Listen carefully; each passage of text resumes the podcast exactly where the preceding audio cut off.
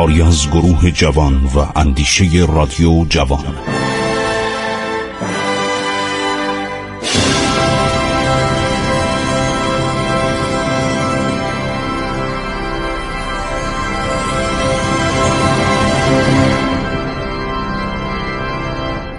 بسم الله الرحمن الرحیم. به نام خداوند بخشاینده مهربان.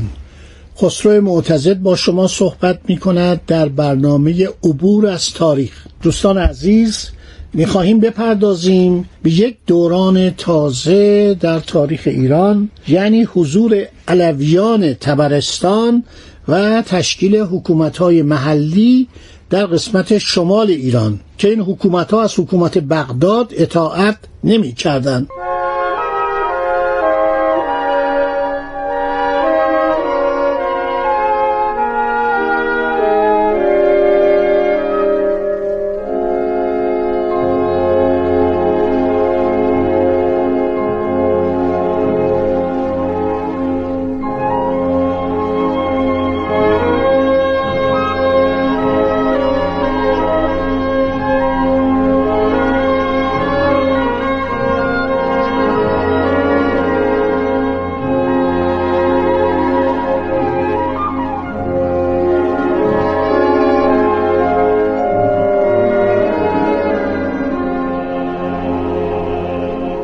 این تاریخ های کوچک سلسله های کوچک در تاریخ ایران خیلی نقش داشتن. ما بعد از اسلام کشور ما ملوک و توایف بود.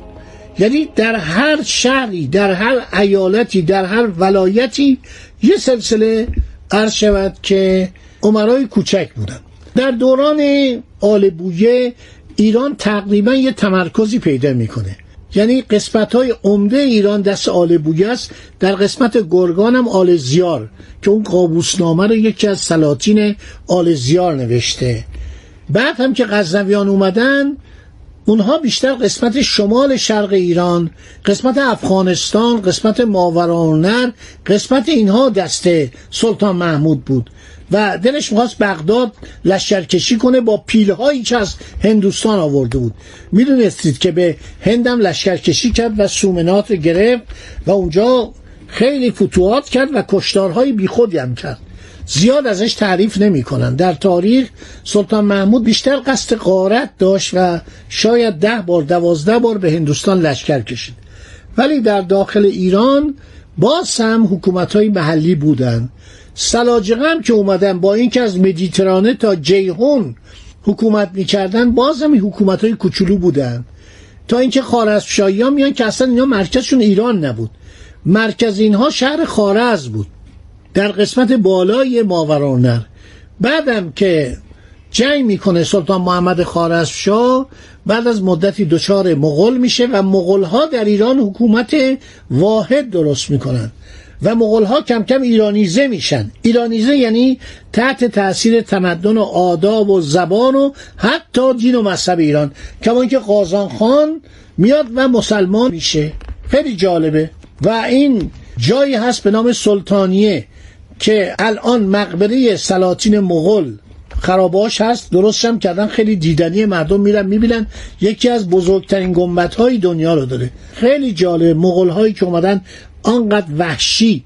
این مسافران ونیزی نوشتن سفرنامه ونیزی ها رو بخونید. اینا کم کم اینقدر متمدن میشن که سعی می‌کنن ایران رو آباد کنن و این دوران باز دوره ملوک و توایفه یعنی مغول ها مدت که میمونن ضعیف میشن تقسیم میشن ملوک و توایف اولین باری که ایران وحدت پیدا می‌کنه زمان صفوی است. یکی از شنوندگان عزیز به من تلفن کرد که آقا اینا که خیلی آدم میکشتن جنگ می‌کردن. گفتم در اون زمان دنیا اینطور بود. بنابراین این آقایی که به من تلفن کرد و گفت شما صحبت می‌کنید چرا نمیگید که مثلا این کار می‌کردن؟ شما ببینید که عثمانی ها چی کار می‌کردن. شما باید ببینید در همون قرن شانزدهم هنری هشتم پادشاه انگلستان پنج یا شش زن خودشو گردن زد. به خاطر اینکه می‌خواست داره رد کنه طلاقشون بده و در آین کاتولیک طلاق متداول نبود و نیست. بنابراین اومد چه کار کرد؟ اومد از اینا بهانه گرفت. برای اینا پاپوش تو و سر پنج زن شاهزاده خانوم که یکی بعد از دیگری زنش شده بودن اینا رو با ساتور جدا کرد که بتونه زن بعدی رو بگیره. اینا رو باید بدونید که شرایط جهان در ادوار قدیم مثل حالا نبوده. وقتی دولت عثمانی در زمان شاسفی بغداد رو تصرف کرد در دوران پادشاه دیوانه و پادشاه شیزوفرنی و پادشاه معتاد به مواد مخدر و مسکرات یعنی شاسفی که ننگ دولت صفوی بود چهل هزار سرباز ایرانی رو در بغداد سر بریدن. سر بریدن. آقا کتابا رو برید بخونید. تمام این کتابا سفرنامه دنجان ایرانی و مهمتر از اون مهمتر از اون کتاب آلمارای عباسی رو بخونید. سر بریدن آقا. این کتابای دوره صفویه رو بخونید ببینید چه کار کردن. یا ازبکان ساخلو ایرانی پادگان ایرانی رو پناه دادن بهشون امان دادن آوردن سر بریدن. اینا بیسی هزار نفر رو سر بریدن. اینا تاریخ رو خودشون نوشتن. تاریخ ایران رو که فقط ما ننوشتیم عثمانی ها نوشتن. هرچه تو کتاب های هندی هم اومده کتاب های اروپایی هم اومده. بنابراین این مسئله این شکلی بود.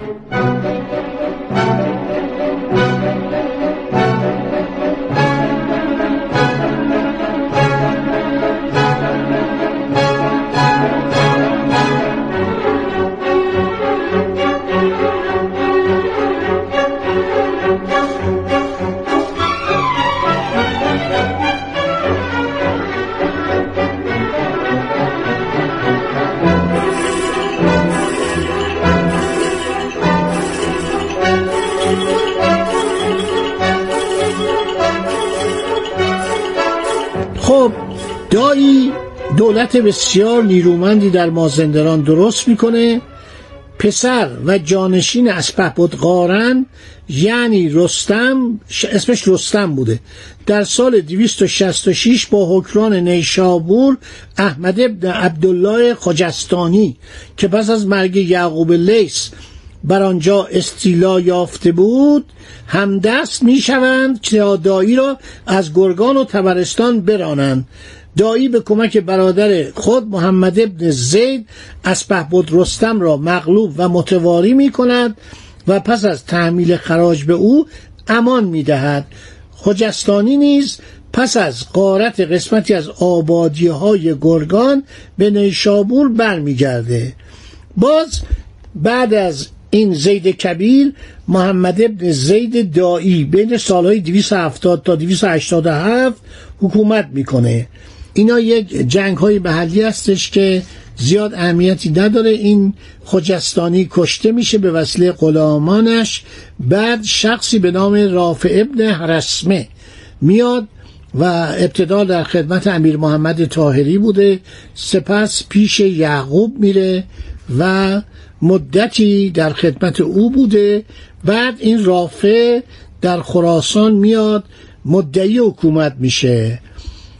در سال 272 محمد ابن زید از حاکم ری از دست نشاندگان بنی عباس شکست پیدا می‌کنه و این به تحریک بود. رستم ابن قارن که از دست دایی فراری بود به گرگان حمله می‌کنه. تفصیل این تمام تو این کتاب تاریخ رویان و عرض شود که تبرستان و مازندران آمده. خیلی مفصله و اینها همینطور تا زمان سامانیان زندگی می کردن.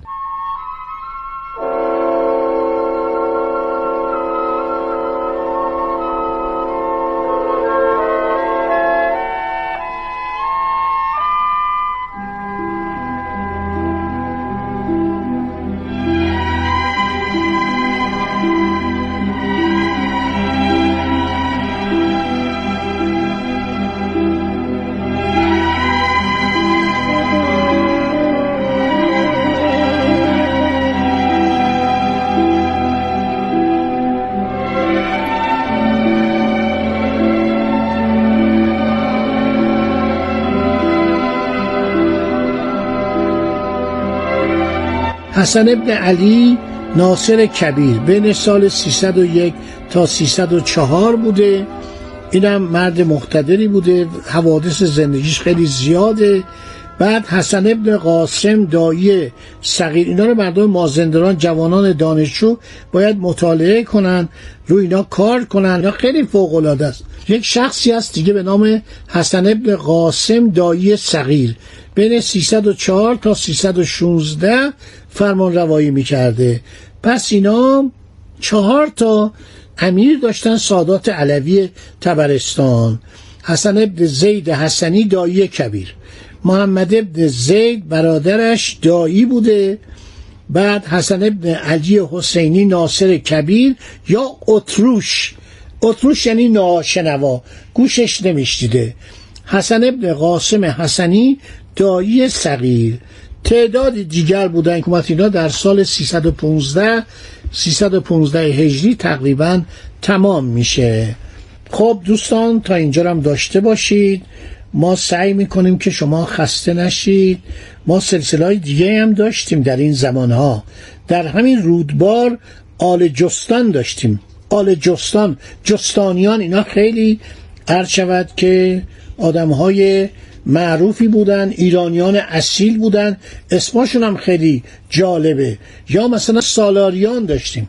سالاریان در سال 300 با روسا می جنگن شما باور می‌کنید؟ روسا حمله می‌کنن با آذربایجان. این محمد ابن سالار مسافر. اسمش آل مسافر یا سالاریان بوده. با اینا می جنگه چند تا سلسله دیگه هم هست که میگم. چقدر ملوک و توایف بوده؟ و یکی از بهترین کارهای صفویه این بود که ملوک و توایف از بین بردن و کشور رو به صورت یک پارچه در آوردن چون همسایگان ما همیشه در صدد بودن که از این کشور یک حصه ای رو یک سهمی رو یک قسمتی رو جدا کنن دوستان عزیز مطلب رو تا اینجا داشته باشید. تا برنامه بعدی خدا نگهدار شما. ایران با شکوه. 2800 سال تاریخ.